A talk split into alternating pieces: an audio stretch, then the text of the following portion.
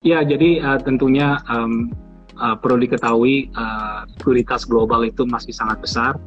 Dan kalau kita melihat uh, sekarang Januari sampai bulan Juni ya, itu uh, budget pemerintah itu sekitar 200-an triliun ya dikeluarkan untuk pemulihan ekonomi nasional. Tapi anggarannya itu sekitar 600 triliun sampai akhir tahun. Jadi baru 35% budgetnya dipakai. Jadi kalau ada lockdown sekarang, uh, mungkin saya satu dua bulan uh, semestinya dana dana pemerintah itu cukup. Apalagi kita lihat vaccination rate itu sudah meningkat lumayan cukup tajam ya gitu. Dari kemarin mungkin cuma sekitar 300 ribu per hari, sekarang udah sekitar 700 sampai 800 ribu. Um, dan juga um, kalau kita melihat uh, di uh, ppkm darurat ini uh, sepertinya polisinya lumayan cukup efektif untuk menurunkan COVID. Jadi kalau kalau kita lihat kan PMI bulan Mei itu highest ever tuh Indonesia sekitar 56. Juni mungkin sepertiga dari ekonomi kita hilang ya gitu karena ada Covid ini. Tapi PMI kita kan di, di Juni masih bisa sekitar 53. Mungkin di bulan Juli uh, tentunya sangat masuk akal ada penurunan. Di Agustus juga mungkin masih belum, tapi semestinya September sampai ke depannya akan take off sangat kencang. Oke oke oke. Nah teman-teman kalau bicara tentang ppkm sendiri, apakah dampaknya akan negatif buat market? Saya lihat sih ppkm uh, dampaknya masih bisa bisa nyeret IHSG turun masih bisa. Cuman nggak akan separah sampai yang kayak tahun lalu karena sekarang juga udah ada vaksinasi.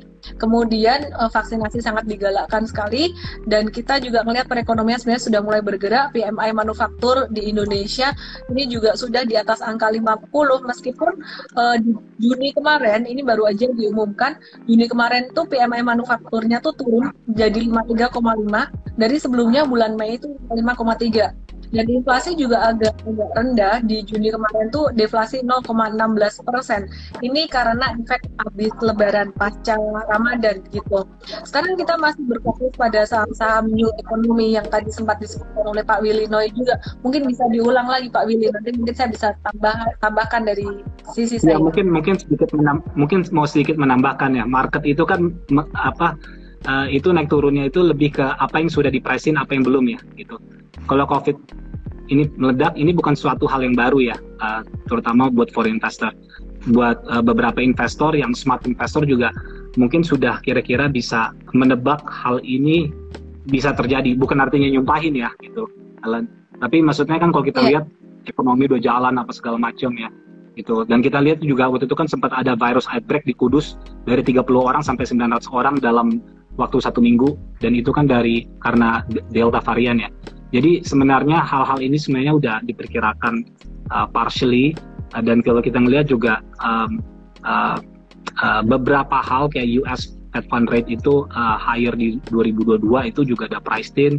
Uh, tapering pun juga ada di priced in ya kan kalau kita melihat juga uh, US inflation itu mungkin bisa above 3% ya di bulan Mei itu juga ada priced in gitu. Yang belum di priced in itu sebenarnya buat Indonesia ya itu adalah harga komoditas ini kan udah naik lumayan cukup kencang uh, Ellen. Nah, kalau harga komoditas itu naik dan udah lumayan cukup sustainable, itu tentunya ada dampak ekonomi yang positif, terutama buat ekonomi di luar Pulau Jawa gitu. Nah ini belum fully priced in gitu. Semestinya nanti kalau mudah-mudahan nih lockdownnya bisa efektif ya. Gitu begitu uh, kita recover akan lebih kencang lagi. Um, mudah-mudahan nanti purchasing power akan balik uh, lumayan cukup positif nanti ke depan. Oke okay, oke okay, oke. Okay. Tapi tenang Bicara aja likuiditas, tentang... likuiditas itu oke okay, ya. Ya um, market kita nggak akan crash atau gimana kok. Mungkin ada sedikit-sedikit koreksi bisa lah gitu. Apa um, yang dimaksud dengan likuiditas di sini? Likuiditas oke. Okay. Um, Definisinya. Gini, ini kan kita mengalami pandemi global. Jadi ibaratnya tuh kata gampangnya semuanya susah.